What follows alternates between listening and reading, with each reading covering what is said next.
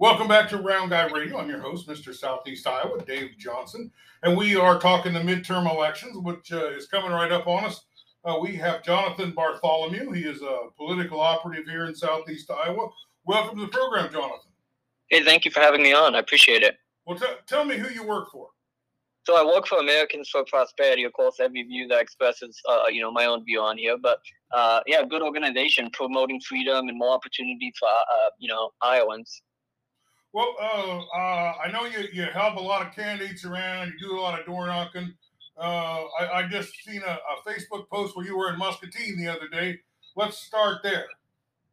Okay, sure. Yeah, so I was actually out in House District 96, uh, going around for a guy named Mark Cisneros. He is a great candidate, very conservative, very pro freedom, pro educational freedom, for low taxes. Um, and he's constantly, he's really a candidate that's always pushing other candidates to be uh, more pro freedom, to be more for the average Iowan. And he's a hardworking, he's a truck driver, he's a family, you know, he's father of six kids. Um, he's been married to his wife for like 19 years, I think. Um, but he's extremely popular. People in Muscatine love him. I've never actually seen a, candidate with such a large volunteer base. He has like 20 regular active volunteers out like every week. And like this guy's popular. He, he's an example to other Republicans that conservative policies work. Um, he's in a, he, he, of course, he's in a swing district, which is amazing because he's one of the most conservative, dis, uh, you know, candidates. But he's in this very volatile district. This year, he's running against a city council member named uh, Servadio something. Um, and it's a tight election, but really, you know, I've talked to a lot of independents out there. Um, the the very excited to come out and vote for him, to vote for, uh, you know, a, a candidate that is for lowering taxes and who has really actually pushed for that and who is for giving kids more opportunities for education. Well, you mentioned that he was a truck driver. That is a, a, a huge in Iowa. I was interviewing Adrian Dickey, who was a Dickey Trucking, is where he worked, and that's where I worked too for a lot of years. Uh, and he said that one in thirteen jobs is uh, one in thirteen paychecks in Iowa goes to a truck driver. Yeah, yeah, it's a big deal. I, I know even the governor um, wants to work on passing some legislation, some uh, maybe tort reforms on that to benefit truck drivers. So, yeah, they mentioned that, and I uh, uh I would kind of uh, support that.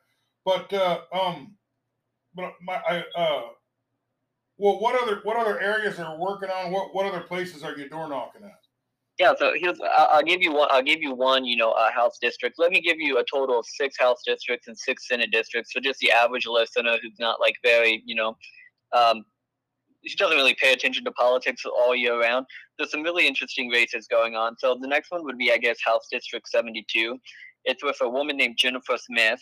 She's running actually against an incumbent. It's a West Des Moines district. It's got like part of Dallas County. But Jennifer Smith is a very intelligent woman She's an economics professor at a local community college, a member of the state central committee. Um, but she really understands economics. She's a huge advocate for eliminating the state income tax. She understands how that is going to benefit our state, create more jobs, help people. Uh, but it is a slightly Democratic leaning district, to be frank. Uh, but we've been working hard, obviously, and if there's a year that this district could be won, it's this year of all years, especially with such a great candidate. So very optimistic about that district.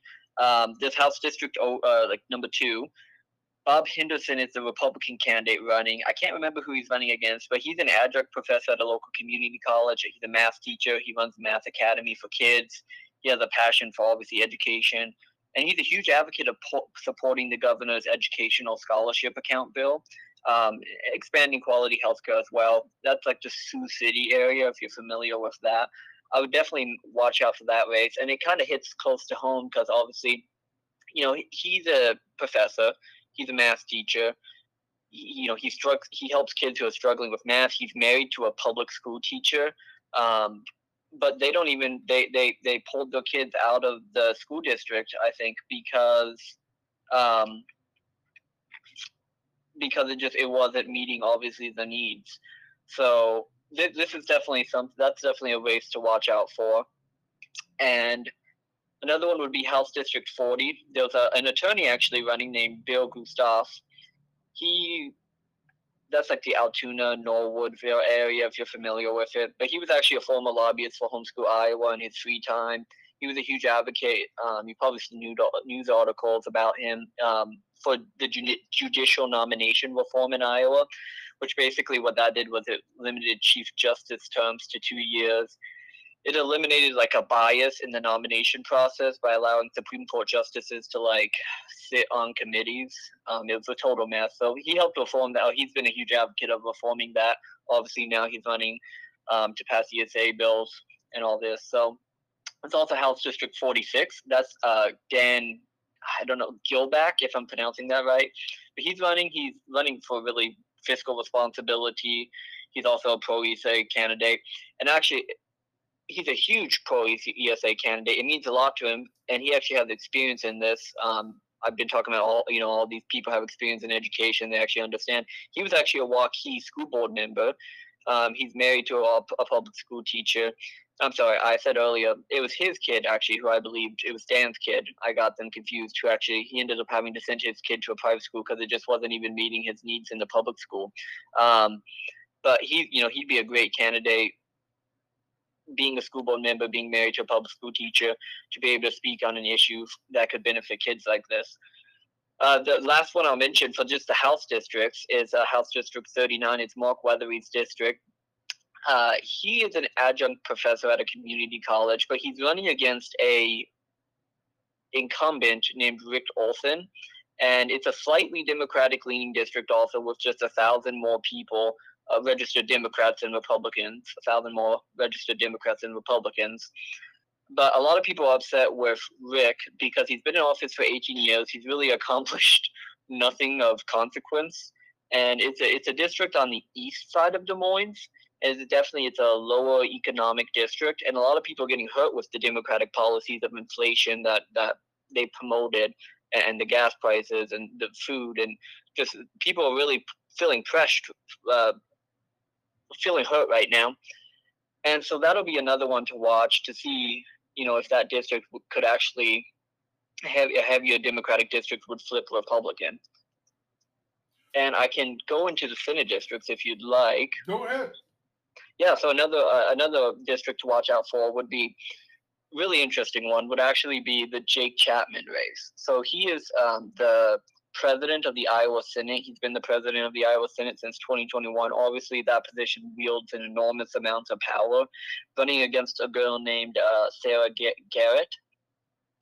That's obviously that's West Des Moines area, Clive, Waukee. Obviously, it's a swing district. It's got a lot of independents. Chapman won his last election by 62.5% actually. So it'll be one to watch out for where he's he's very popular, but it's always a swing district. So uh, just keep your eyes on that one.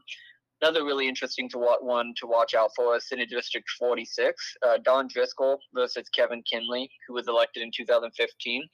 I think Dawn was elected maybe last year or two years ago, but no, something like that. But obviously Dawn is highly favored by the governor. Um, worked very closely with the governor. Dawn is a very intelligent, kind person. It's the Washington, Iowa, and Johnson County area. And Kevin Kinney kind of got dis- redistricted into a more Republican area where, you know, Dawn Driscoll already had represented Iowa County previously. And now she is going to continue to represent that and then have Washington County and just the rural outskirts of Johnson. So Kevin Kinney is up for a tight election both have been campaigning very hard, running ads all over the place, you know, YouTube, everything. Um, it's going to be a really interesting race to see how that turns out. But I, of course, I'm rooting for Dawn, um, and that's my own district. And then you've got Senate District 35 with Chris Cournoyer. She's a mother, of a small business owner. Watch out for that one. Uh, Senate District 21, Michael Bousselot. He actually won his election in Ankeny last year by only 369 votes. So that would obviously be an interesting to watch one to watch out for. I think he'll win it pretty hands down, but it is of course a swing, swing district, and you never know. Um, there's also Senate District 41 and Senate District 47. Uh, these are the last two I'll mention. And why these are so interesting is that this is Scott, Scott County, uh, and both of these Senate districts cover Scott County. It looks like they're going to favor Republicans this year, which is a huge deal because in 2020, Scott County was only one of six counties that Trump lost in his election. So obviously they lean more heavily Democrat, but it looks like Republicans are set to win both of those elections. You've got Kerry Gruenhagen, and he's running against a, a woman named Deb Vander uh, I think. And you know, Kerry is a very intelligent person. Actually, volunteered with Americans for Prosperity in the past, and um, then you've got in Senate District 47, like I mentioned, Scott Webster versus uh, a girl named Mary something.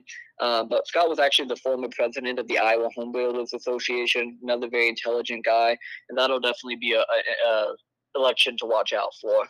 See if Scott County swings uh, Republican, and it looks like it will.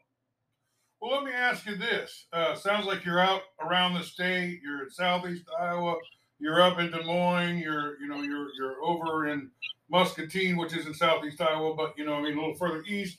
Uh, are you as you knock on doors and talk to people in different communities? Are their concerns the same, or are there pockets where uh, the uh, where it's uh, the concerns are a little different? You know, the biggest concern, I'm sure everyone's seen this on the news media, it's definitely inflation and, how much it's hurting people the gas prices, the food prices, the housing, the, excuse me, the energy prices. It's really hurting people. Um, and that is, I think, definitely people are going to vote the pocketbooks this election. They want candidates who are intelligent, who are actually going to do what they promise. And that's why they're going to vote Republican this year, is because they've got, you know, we have great candidates running this year. Um, with actual real life experience who understand the consequences of decisions that they make. And then also, school choice hasn't died out. You know, we talked last time I was on, we talked about the primary elections and how successful the governor was and how successful Americans for Prosperity was and the family leader of these organizations in electing the candidates that were in very rural districts for school choice. And they had great success. They won every single election. Um, and now we're in, you know, less Republican districts, but we're in, we're in you know heavy Democrat districts that we're looking at that might swing Republican this year, like Scott County.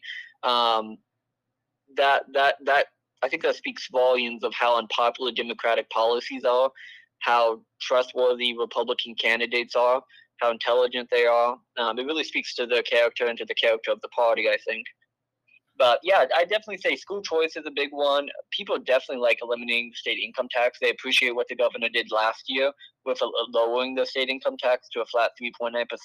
If you're tired, eliminating it for them. But people want to continue eliminating taxes.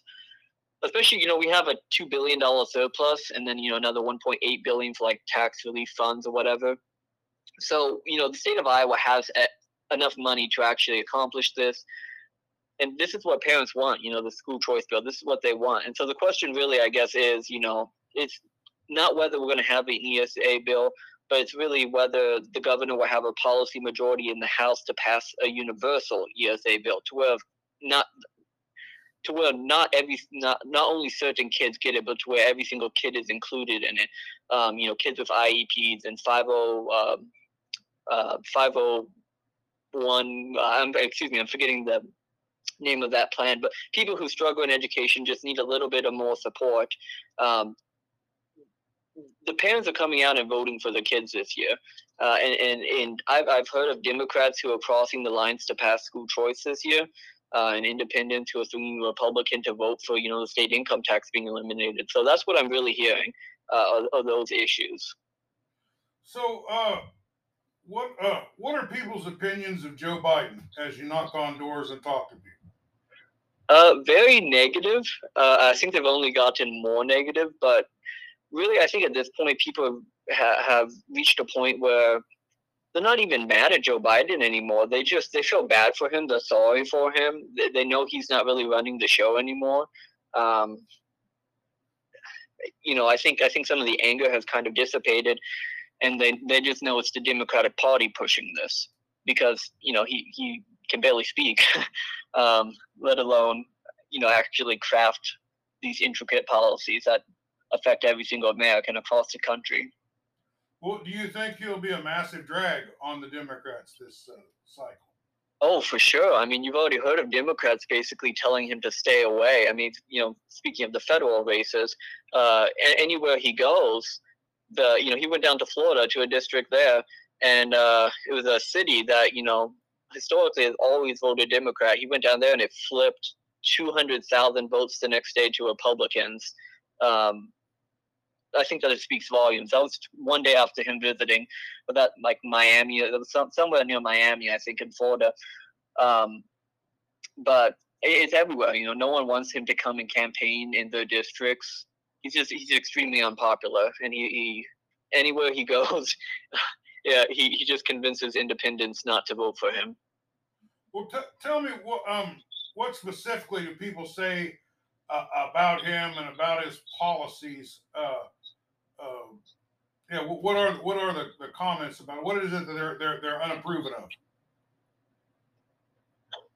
Well, definitely gas prices. Honestly, gas prices um, and food prices, because obviously the diesel prices are affecting everything else, especially food.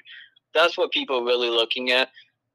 Of course, you know you hear some complaints about like the uh, Inflation Reduction Act, which does basically the exact opposite thing. People mention those specific policies. Okay. Well, uh, let's go through some of these uh, state rate or the, the federal and state races. Uh, uh, there, I, I went to a Governor uh, Reynolds rally in Fairfield, and there was a candidate named I think Brenna Bird, who was running for uh, Attorney General. Uh, she seemed like a firecracker. She seemed to be the candidate that really got the crowd that revved up the most seemed to have the most fire. Uh, what do you think of her election uh, against uh, Miller, who's been in there since uh, Jimmy Carter? Well, obviously, I think it's time for somebody new, but and Miller's obviously been a terrible, terrible candidate for Iowa. Always opposes the governor on every single step he can.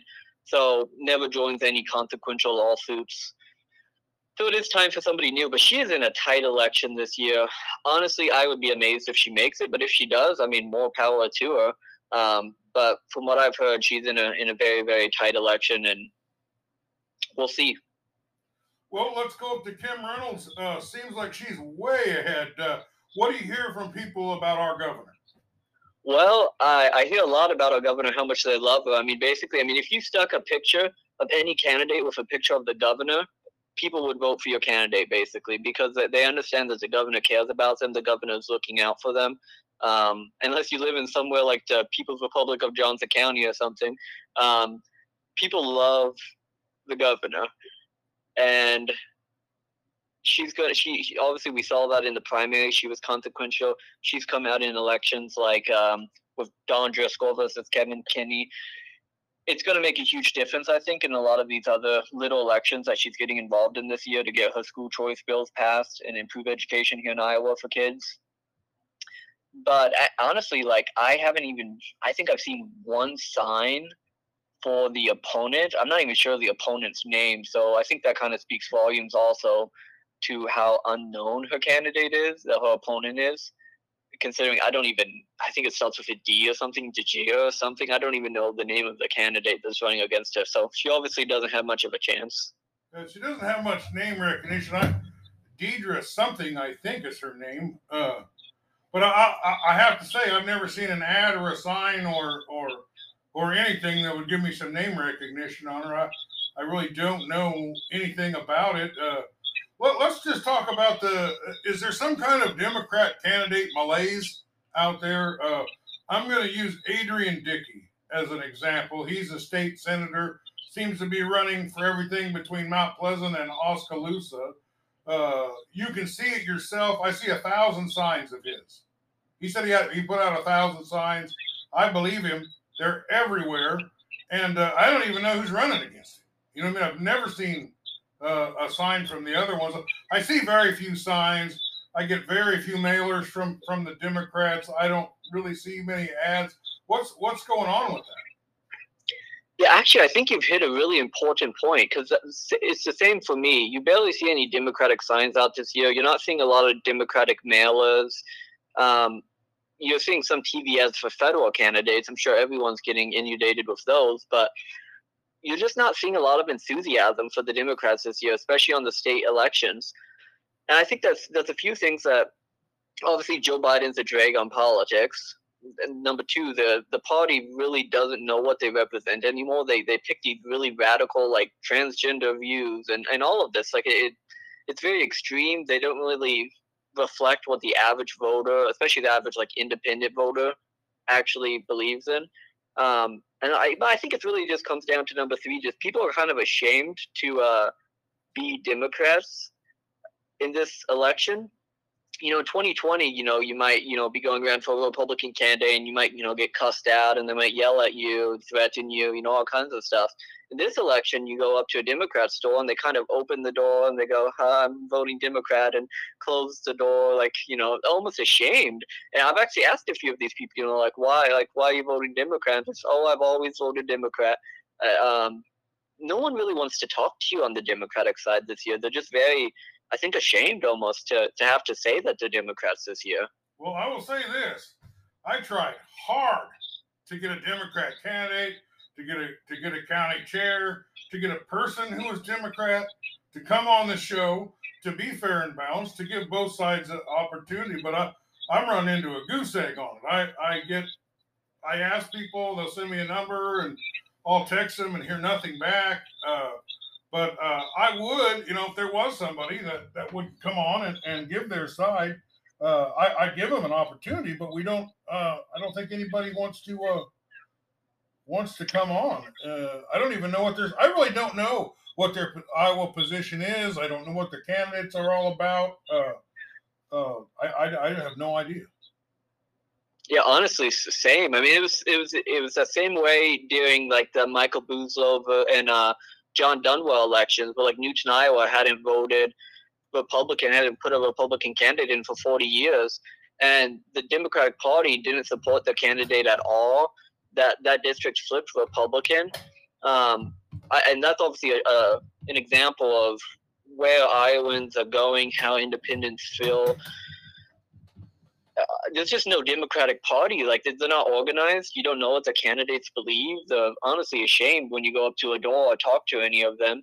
Uh, even being, you know, a university student, they've gotten a lot more quiet on campus and they've reverted to a lot more like violent behavior and just outbursts. You know, attacking different Republican uh, table. You know, uh, people setting up tables and representing, you know, the Young Americans for Freedom Republicans here at the university. Um, they're just very angry right now, and that this is kind of the environment we're in. I would have loved to talk to a Democrat and hear their opinion on how the elections are going, what their candidates actually represent. That's too bad you couldn't get anyone on, but. I, uh, like I said, I, I think they're a little ashamed. No one really wants to stake the name on Democratic policies right now. Well, uh, let me ask you uh, about uh, let me ask you about some local candidates. Uh, uh, like I said, we, we, we, talked about Adrian Dickey. Uh, uh, Helena Hayes is uh, running for uh, the seat that I sit in here in Keokuk County. Uh, she's knocked on my door three times, three times uh, in the primaries, and once in the general election, twice in the primaries, once in the general election. I, I see her out there just working her tail off. Jeff Shipley is another one. Give me the give me what you know about the Adrian Dickey, Jeff Shipley, and Helena Hayes races. You know, I'm not super close to Adrian Dickey. I've never even met him, to be honest. I know people who know him. Uh, I met Jeff Shipley, love him. Jeff's a great guy, very, you know, pro taking care of your health and uh, a great legislator who really actually cares about people. He ran a really tough primary this year against Joe Mitchell, but obviously he came out on top as the better cl- candidate, clearly. Um, and then, of course, you got Helena Hayes, and she is a pit bull. I mean, Helena Hayes is a pit bull. Uh, people love her. She she doesn't come from some wealthy, you know, family that's throwing thousands of dollars into elections like you saw some candidates do this year, especially in the primaries. You know, she took on one of the toughest uh, um, candidates to be. I don't even remember his name right now, but he was the chair of the edu- oh Hite, that's right, and he was the chair of the education committee. Um, that was not an easy election, and she didn't have much support. I mean, obviously the family leader came and you know endorsed her, and eventually the last minute the governor did but she's a pit bull. She made it around her district. She's very popular. She cares about children. She's the chair of the Pella My Innocence group. Um, she really cares about kids, and, and I think that's why she won that primary. And I think she'll easily glide to, uh, you know, Adrian Dickey, Shipley, Helena Hayes. They're in, you know, safer Republican districts. Um, so I think they'll all really easily win the elections. To be honest, I don't think there's anything to worry about there. Well, she would be the last person I'd want to run against because there's no way I could outwork her. She's the hardest working. You know, she can work that hard in Des Moines as she works here in the office. We're, we're going to have a great representation. Now, I, I want to talk about uh, uh, an article I, I, was reading in the Drudge or not Drudge report, but the Bongino report. Uh, it was an article that there were some elections, I think, in Kentucky and Texas the same day, and they said every single Republican candidate that took money from the teachers union lost in all three of those states and they had a list of all the candidates that won. And the number one thing that turned around was the helena uh, hayes beaten dustin hite so let's talk a little bit about uh, the state of uh, education. That seems to be a, a, a, issue that's working well for the republicans. It does. Um, she's uh, definitely focused on giving kids more opportunities. There's two sides to that coin.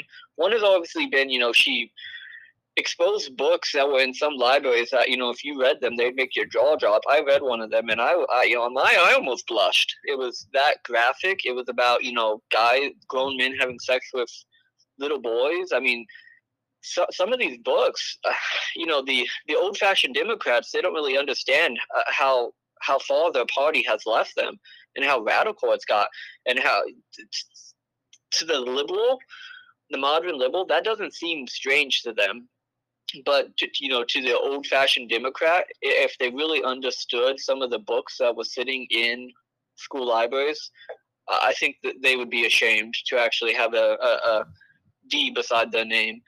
Um, but then also it's just a matter of just really improving education. You know studies have shown the, overwhelmingly, studies have shown that private schools, charter schools, having these schools benefit communities. They increase teacher salaries in the long run. They improve scores. Obviously, they give teachers more options of where they can teach. They're going to attract more quality teachers.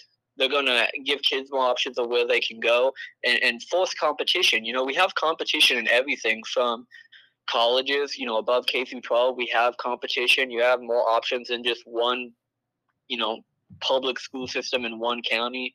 You know, maybe you'll be lucky enough to have two. That's not too far away. But, um, you know, actually, a little bit off topic, but I've actually talked to so many school board members and teachers this election. My own mom is a teacher, and school choice is actually, you know, I know the teachers union is very much opposed to school choice, but the average teacher uh, is really warming up to the idea of giving kids more uh, a better quality education. You know, a teacher that really cares about the students wants what's best for the students, and that means giving them more options in schooling. Well, let's talk about uh, Governor Reynolds, uh, and she was pretty bold in reopening the schools. Uh, faced a massive amount of pushback as well as uh, say Ron DeSantis there in Florida or uh, the gal up in North uh, Dakota that, that didn't shut much down. Uh, those candidates that were took the risk of opening their states up seem to be faring very well in this round of elections, and uh, the lockdown governors seem to be uh, uh, having a, a, much harder time. I think you're right about that, actually. Um, all I can say is really, I guess the governor actually cares about students um, instead of just who puts money in their campaign coffins. Um, it's really it's about choosing principle over politics, and clearly some candidates have, like the governor, have, you know, chose principle over politics, and uh, I think it's paying off for them. Yeah, it, it they did the right thing. I I, I mean, at least. Uh, uh, we didn't know exactly how it turned out, but it did turn out uh, the right way. Uh, we got through the pandemic with the least amount of job loss and the least amount of tax revenue loss. So I think that was a, a big plus, don't you? Oh, yeah, for sure. I mean, obviously, and we also had a huge surplus in the budget. It grew this year. Um, uh, the Iowa economy was not hurt like these other states that are billions, billion dollars, billions of dollars in debt um, and and then now the massive layoffs in different states, and they were firing people because they weren't getting a COVID vaccine or whatever. You know, all of these very radical policies, to be quite honest, um, uh, really hurt I think other states' economies. But um, I think Iowa is going to look like in a few years like a good place to raise a family. I think it already is, you know, but a good place to raise a family, a good place to start a business, a good place to build wealth good place to attain wealth, um, good place to you know just live your last years and go to church and be happy and spend time with your family, have a good Christmas, a Thanksgiving. Iowa, it's really it's, it's a good state. You know, the only negative is the weather sometimes. Yeah, and that's just part. That's just the cold part of the year. So I, I kind of want to shift over and talk about some of the federal elections. Uh, we've got four uh, uh, seats up here in Iowa. Three are held by Republicans, one by a Democrat. Uh, could you go over some of those races? And and and if you don't know a lot about them, that's okay. Uh, just tell me what you do know. Well, yeah, I can go over some of these races. Obviously, you've got um, Randy Feenstra, who's going to win his election pretty easily. You've got Ashley Hinson. Ashley Hinson is the only district that I've actually heard about that abortion might play a small role actually in her being elected. I don't know how, how true that actually is and how many if the, if it's really as large as people say it is. I haven't really got that sense, you know, especially in my district, district, you know, Miller Meeks district, the new first district. Um, abortion just really hasn't played an issue for people.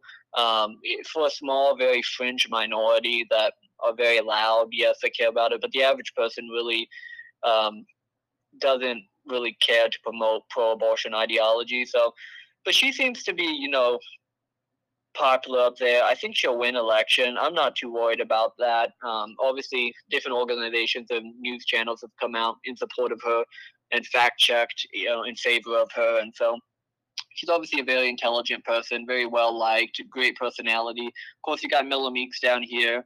Um, running against uh, Christina Bohannan, actually a law professor at the University of Iowa. So I better not make uh, Christina Bohannan mad in case I want to go to law school in the future. But uh, I actually didn't. Uh, I didn't end up voting myself for Mariannette Miller Meeks, um, just for a few uh, principles I had that I felt that she violated. But I, I think she'll probably end up winning her election. Um, and then, of course, you've got the uh, Zach election can't, uh, can't actually remember the candidate who he's running against. That's a little embarrassing, but um, he it looks like he'll probably win that too. Obviously, it's a great year for Republican candidates. I imagine we'll have an all Republican um, House and Senate. Senate.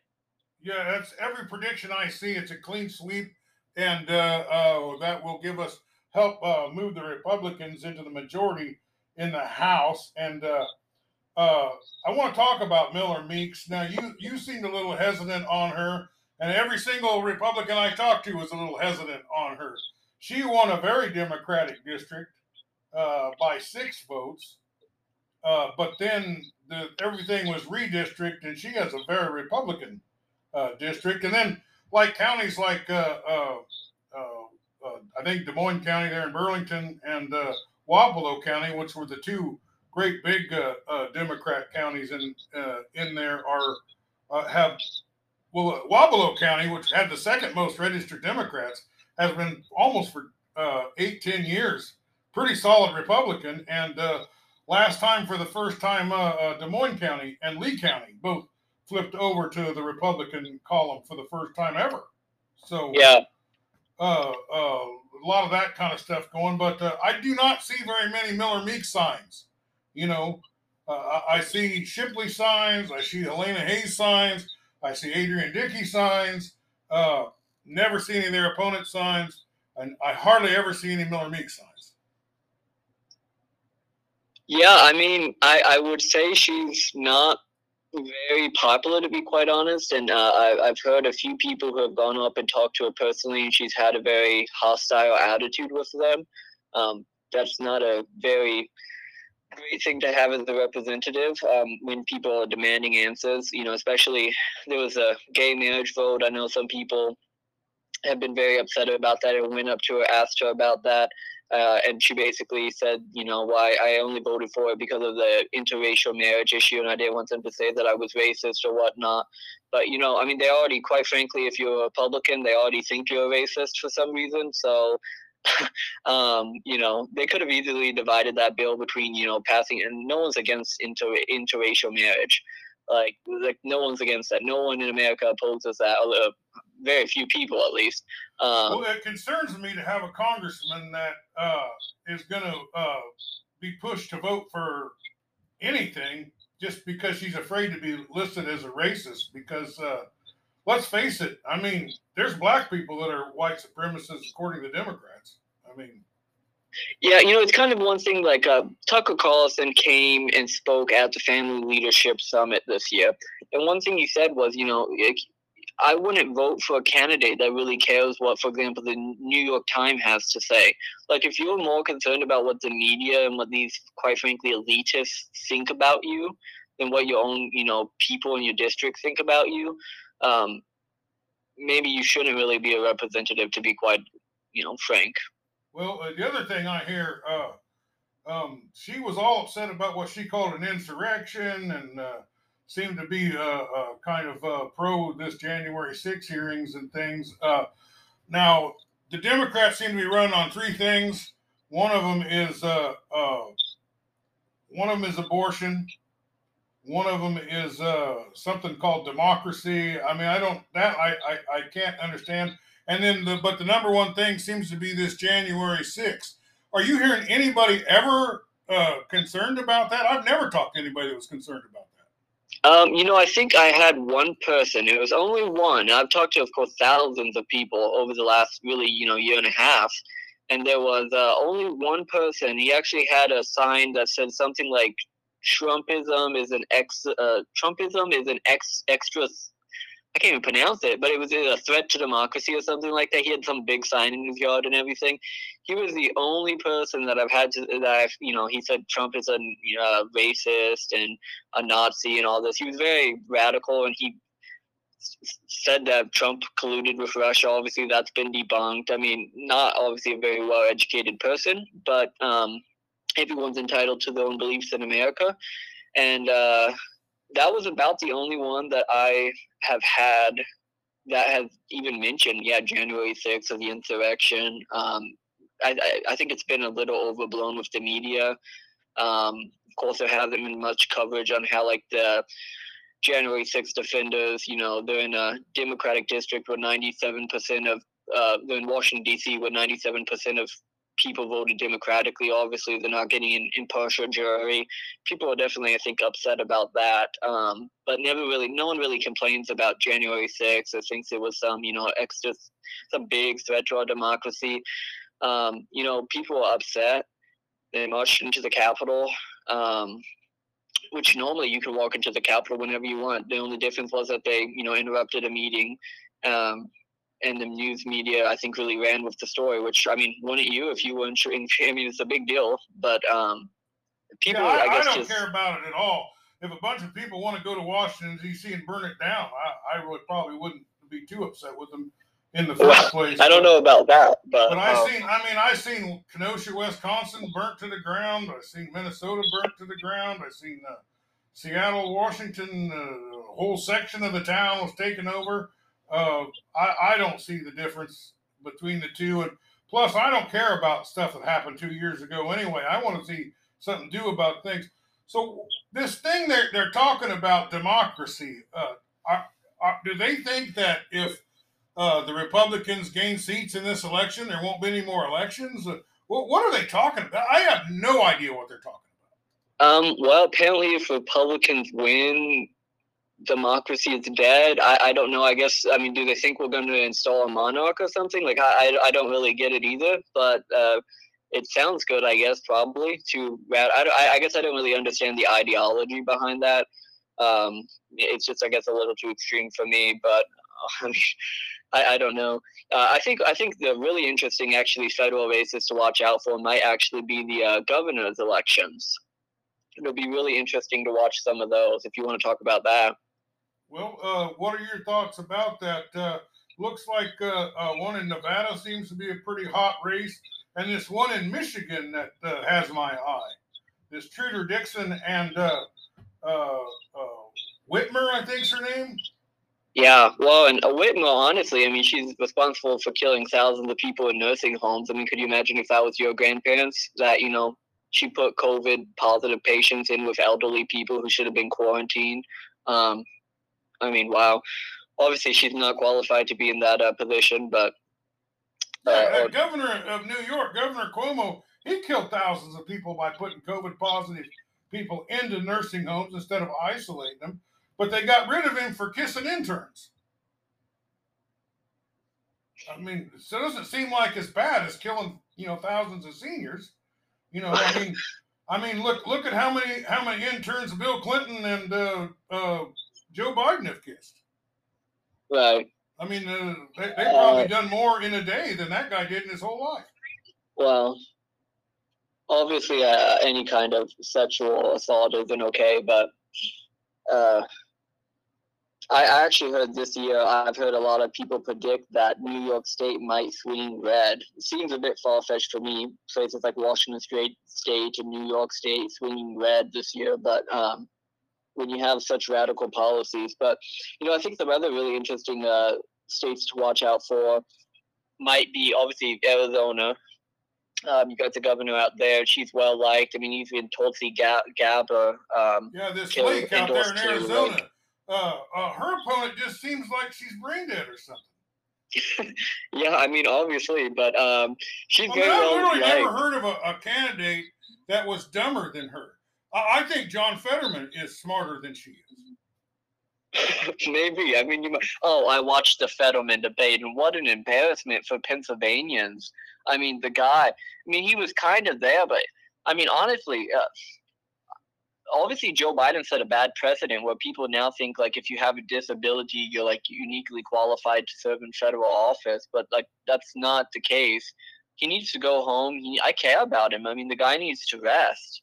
He he had a serious health problem. Was it a brain aneurysm, I think, or something, or a heart stroke. attack? But he had, he had a real serious stroke. Yeah, a stroke. That was it. But he needs to uh, he needs to go home and rest. Um, yeah, you think that'd be pretty stressful for someone uh, that was a, a, stroke victim to have to focus like that. But gosh, yeah. you think you'd want a senator, the United Senate, that could focus for more than ten minutes. Yeah, right. But uh, I don't know how you could handle the job of, of the high pressure of the job when somebody's coming up to you in the last minute telling you to vote this way, somebody saying not to vote this. Yeah, you have lobbyists trying to influence you. I don't know how you could handle that situation after you know all, he could barely. I mean, there was one point where his his answer to a question was, "Well, I just believe." Yeah, yeah, yeah, and he, he used the word "believe" too. I, I don't even know what that means.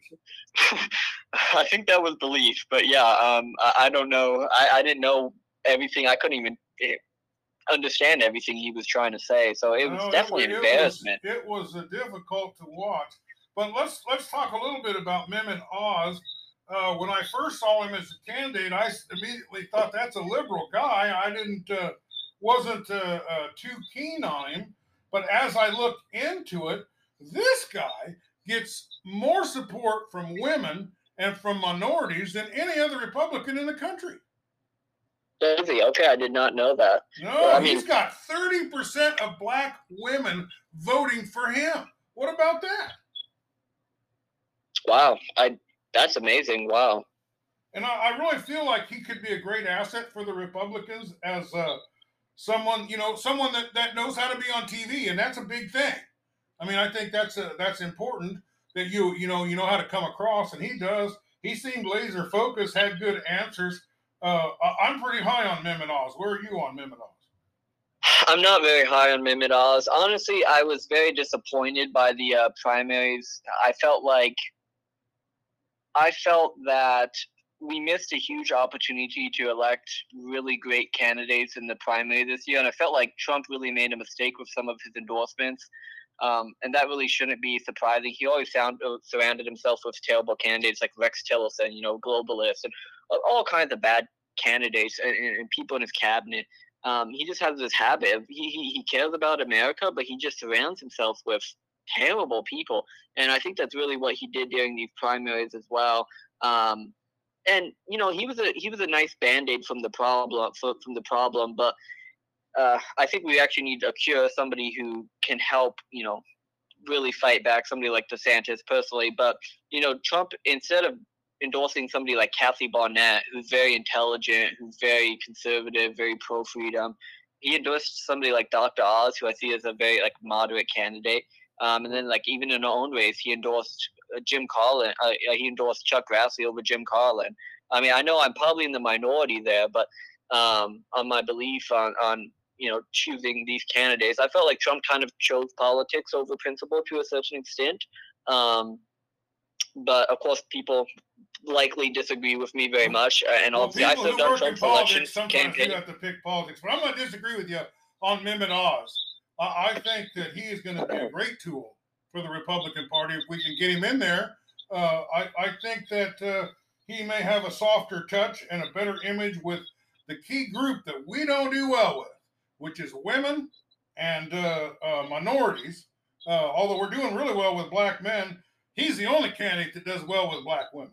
Uh, uh, and I, I think he's intelligent and sharp and looks good on TV. And I think he'll he'll be a big player up there. And I would be happy to su- support him. Although I was very much like you at the beginning, and that's Mehmet Oz's problem. If he loses this race, it'll be because of Republicans, not because of independents and uh, and the Democrats. To be honest with you.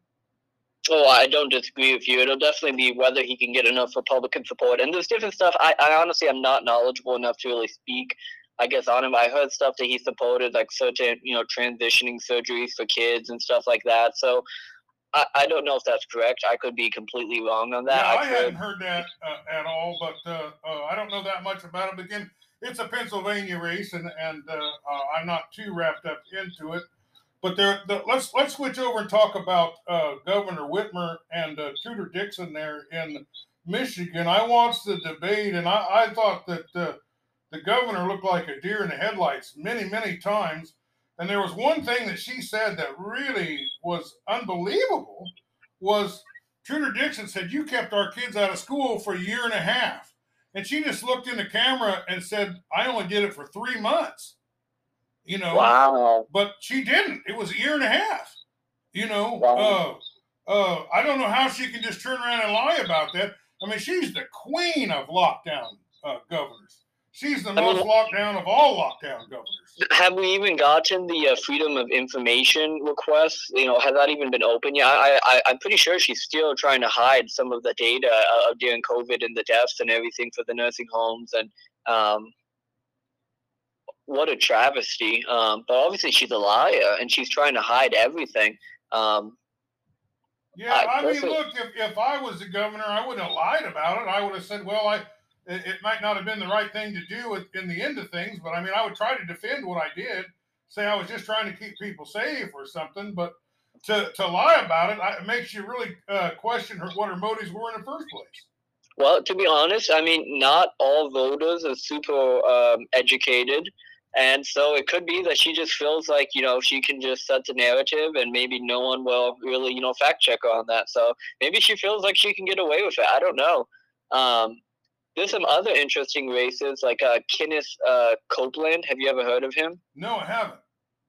this is just a terrible race. Um, but Trump, Trump came out and endorsed him in one of his rallies. I'm trying to. I, he might be running for a House seat or something. I can't remember. Um, but went ahead and endorsed him. He's some uh, tele-evangelist, just spawn of Satan pastor. You know, he he begs people for money and tells them he'll get healing and everything. And uh, just a terrible endorsement. Um, I'm not sure exactly what Trump was thinking on that, but that's what I was referring to. Of like, Trump is just endorsing some weird candidates. It's not like every endorsement he gets is wrong, but some of them are, you know, uh, televangelists that just is, in my opinion, very evil. Um, telling people that they can get healed from diseases and stuff if they give him money and buy him a private jet and stuff like that. Uh, it's just evil, um, in my opinion. Being a Christian, um, Hey, uh, obviously- let's let's move over. I want to talk about this Georgia race. It seems to be quite a, a, a, a, a one. Uh, the Herschel Walker uh, race. Well, what is your opinion of Herschel Walker and what you've seen of him? Um, remind me of what election that is in Georgia? in Georgia. Um, oh, he's a Republican candidate running in Georgia. Is that right? Yeah. Well, I just vote for him to be. Who who is he running against? Oh, he's a congress. He's a senator. Uh, some kind of black preacher guy. I can't think of his name. Uh, Is it I'm not Ralph- terribly is it impressed Ralph with him. I watched that debate, and I thought Herschel Walker mopped the floor with him. Well, to be, I mean, I didn't watch that debate, but to be honest, I mean, I wouldn't vote for somebody who beats their wife, so I wouldn't be voting for Ralph Warnock anyways. Um, I would be voting for. Herschel, you know, uh, Herschel Walker, I guess, to begin with, just on that alone. But That Herschel Walker came across to me as a good person.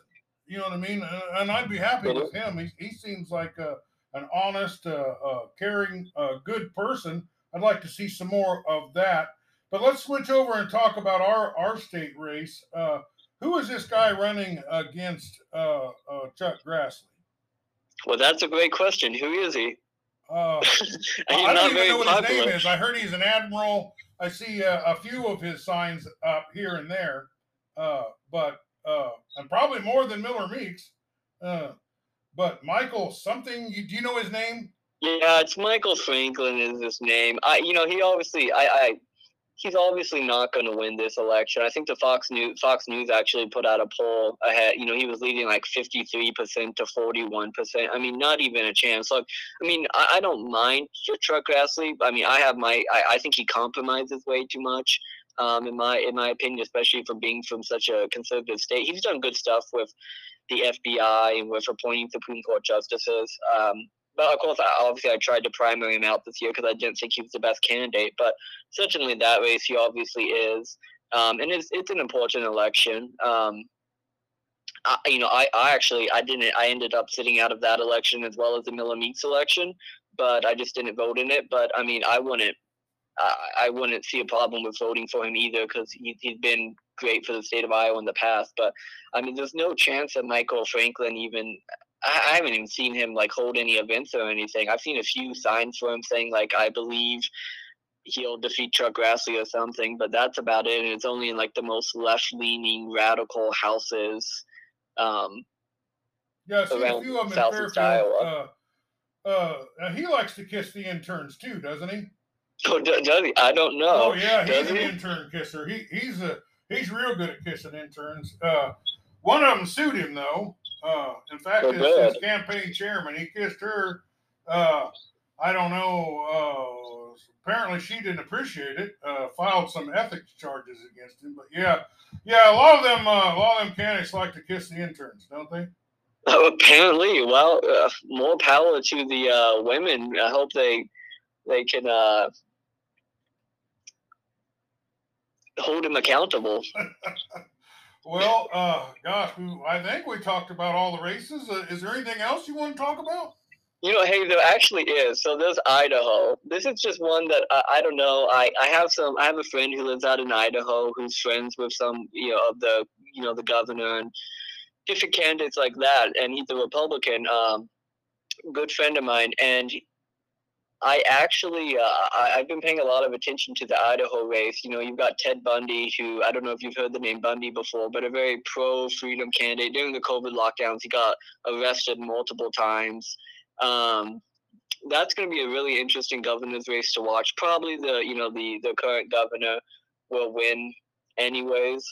But uh, that'll be an interesting uh, interesting state to watch because I don't know if you've heard much about what's going on in Oregon, but there are ten counties in Oregon that have so far voted to secede from the state of Oregon. Yeah, I and, heard that. Or, uh, yeah, it was Washington. It was Washington. I thought it was the oh, state of Washington. And they, no, they, no, it was Oregon. It's Oregon. Oregon. They, they want to. Yeah, there. It's a big chunk of conservative counties that want to peel off of Oregon and join Idaho and I, I actually think the, there's a little bit of a possibility that that happens.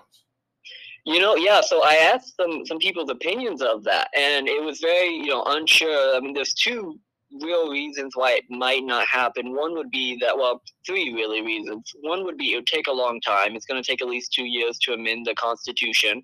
Um, number two, there's going to be they're going to be the current representatives in power are going to have to be grouped together or else add more seats for the state house and state senate. And so obviously if they're grouped together they're not going to be in favor of you know having to compete against other legislators um, there's that. But then also I, I guess some legislators over there are very worried that marijuana that the voters in oregon if the pushed into Iowa, uh, pushed into Idaho, that they may, you know, try to legalize marijuana in Idaho. And obviously, the legislators are very afraid of that. They don't want that legalized. Um, and so I guess they're kind of hesitant to allow those voters into Idaho. I would think in my head, you know, it would obviously, if they let them in, that would increase the tax revenue. Yeah, I would think that increase the tax base, the revenues, the, the it, would, it would create a barrier. And then for Oregon, uh, if the Democrats could get rid of a lot of Republicans that way. Oh yeah, and you're exactly right. It would weaken the state there, but it would also um, it would create a barrier for that marijuana issue if that was really what they were worried about. Because then they would have more landmass that is a, you know, not a pro marijuana use area. I, I don't know. It seems weird to me, but uh, that'll be a really I don't know, just an interesting uh, uh decision to watch what Idaho does with that, and obviously other counties across the United States could follow suit if Idaho is allowed to allow those Oregon counties to join. I mean, there's nothing expressly against it, I don't think, in our Constitution. Um, but it's really just a state versus state issue. But we'll see how the Supreme Court will rule on that. And then uh, obviously that could have, you know, could you imagine Illinois counties trying to join Iowa, you know, something like that? Um, or Minnesota counties wanting to join Iowa, the state of yeah. Iowa. Well, uh, I'll tell you a little story about that. There was uh, Illinois is bankrupt. You know, well, that's why they legalized marijuana is to get the revenue. I will say this: uh, legalization of marijuana is a seventy-one percent approval in America. So it'll probably happen at some point, uh, uh, at some point in time. But uh, yeah, when they went bankrupt, they, they they had a plan. They submitted a bankruptcy plan where they give part of the states to Iowa, part of the state to Wisconsin, and part of the state to Kentucky, and you know, wow. kind of shared. Shared that was a that was part of a bankruptcy plan that was drawn up by the Illinois legislature at one time. So, yeah, uh, uh, something needs to change. Something needs to realign because uh, uh, a nation divided against itself cannot stand. Somebody said that. That was uh, it might have been Lincoln. Sounds like Abraham Lincoln. Good old Lincoln. Yeah. Yeah. Uh, well, gosh, this was uh, such an enlightening conversation. Jonathan, you are uh, an intelligent young man, and I really appreciate uh, your input because this is kind of how you make your living, and uh, you're out there talking to people, and uh, that's what I was kind of. I've just been kind of interested what what's on voters' mind, but as of the recording of this, the election is in the morning, so I guess we're about to find out, as they say. We will it'll be really exciting to watch uh, how these elections go. And uh, obviously, it sounds like it's going to be a red wedding for Republicans. Well, you you are a, a law student, are you? You say that again? You're going to college for something, isn't it? Law. Uh, well, I'm going to college, yeah, for actually economics, which has been an interesting subject to study. You know, looking at, I've got one of my professors from Sri Lanka. Obviously, you look at how badly politicians messed up that country yeah, in the World Economic Forum, and got professors from Turkey. Uh, and you know, obviously they're having a crisis right now. Obviously, I've had a, you know professors from America. Obviously, we're having a crisis right now. If you haven't heard, um, so it, it's an interesting subject to study right now. And then, yeah, hopefully off to law school.